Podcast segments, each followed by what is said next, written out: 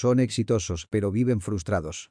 Muchas personas relacionan el éxito con la situación económica en la que se encuentran. Vivimos en una sociedad consumista en la que es importante reflejar en nuestras redes sociales nuestro éxito, aunque para lograrlo, tal vez hayamos sacrificado nuestros sueños, la satisfacción laboral y hacer lo que nos apasiona. Nos hemos vuelto esclavos del dinero. La mayoría de las cosas que importan en esta sociedad giran en torno a lo económico y hemos perdido la sensibilidad de apreciar otras cosas que son relevantes para alcanzar la felicidad, como es la satisfacción laboral, el hacer lo que nos apasiona y la vocación. En cambio, preferimos estar en un trabajo que no nos guste pero que nos pague bien.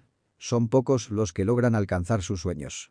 Cuando escuchas a los adolescentes defender sus ideales en relación a sus planes de cambiar al mundo e ir en búsqueda de la felicidad como su propósito de vida, tal y como lo hicieron en su momento nuestros padres y nuestros abuelos, te das cuenta que son pocos los que lograrán alcanzar ese sueño, porque muchas veces para lograrlo hay que hacer sacrificios, algo que no estamos dispuestos a realizar cuando se trata de lo económico.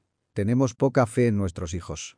Muchos padres o tutores les exigen a sus hijos estudiar una carrera que les pueda brindar un soporte económico en el futuro y posteriormente que ellos por su parte con sus propios recursos estudian otra carrera o que se dediquen a lo que les apasiona, y esto sucede porque tenemos poca fe en nuestros hijos o la experiencia nos hace creer que ser actor, pintor, cantante, chef, atleta o diseñador de moda no les va a ofrecer nada más que pobreza y dificultades, sin importar que con esta decisión les estamos cortando las alas y rompiéndoles una ilusión de hacer lo que les gusta.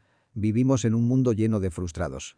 ¿Qué sucede en la realidad? Muchas personas terminan siendo unos frustrados, viviendo una vida laboral que no les gusta, y esto sucede porque se volvió más importante el ganar bien que el hacer lo que les apasiona. Lo importante es alcanzar la realización como ser humano.